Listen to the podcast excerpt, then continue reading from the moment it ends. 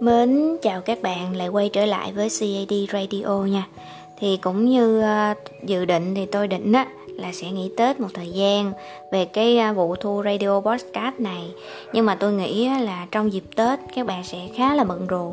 À, Một số bạn sẽ không có thời gian đọc sách. Và sẵn dịp hữu duyên à, tôi được à, tiếp xúc với cuốn sách Thiền sư và em bé 5 tuổi của thầy à, Thích Nhất Hạnh. À, một vị thầy rất là đáng kính của chúng ta.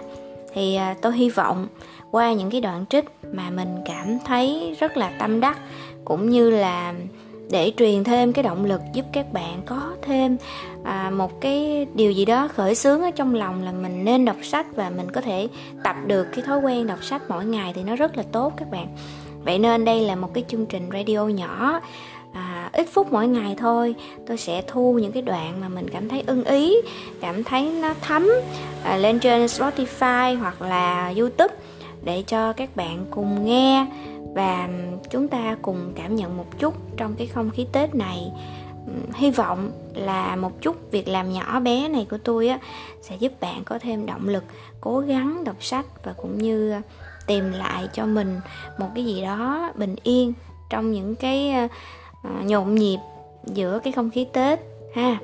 Rồi bây giờ là cái đoạn trích đầu tiên mà tôi cảm thấy là tôi muốn thật là muốn chia sẻ cùng với các bạn trong cuốn thiền sư và em bé 5 tuổi. À, đây là phần à, mà tôi vừa mới đọc được luôn các bạn. Chúng ta cùng lắng nghe nha. Khi nói về phương pháp lắng nghe bằng tâm từ bi chúng ta thường nghĩ là lắng nghe một ai đó ngoài mình kỳ thực chúng ta cũng phải lắng nghe em bé bị tổn thương trong ta. Thỉnh thoảng, em bé bị tổn thương trong ta đòi hỏi sự chú ý của ta bằng một trăm phần trăm.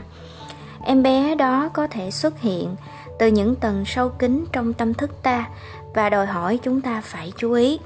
Nếu có ý thức, chúng ta sẽ nghe được tiếng cầu cứu của em. Vào lúc này, thay vì chú tâm và bắt vào lúc này, thay vì chú tâm vào bất cứ điều gì khác. Ta hãy quay trở về, chăm sóc em bé tổn thương đó bằng sự lân mẫn của ta. Ta có thể nói chuyện trực tiếp với em bé bằng ngôn ngữ của tình yêu thương. Hãy nói với em rằng, trong quá khứ tôi đã để em một mình. Tôi đã chạy trốn em. Giờ đây tôi rất hối hận. Tôi sẽ quay về chăm sóc em. Ta cũng có thể nói, em thương tôi đang có mặt tại đây cho em. Tôi sẽ chăm sóc em đàng hoàng. Tôi biết là em đã đau khổ nhiều. Tôi đã quá bận rộn và bỏ mặt em. Bây giờ tôi sẽ học cách để quay về với em. Nếu cần, ta có thể cùng khóc với em bé đó, bất kể khi nào cần.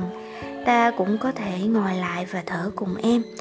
Thở vào, tôi trở về với em bé bị tổn thương trong tôi. Thở ra tôi sẽ chăm sóc em bé bị tổn thương trong tôi cho đàng hoàng.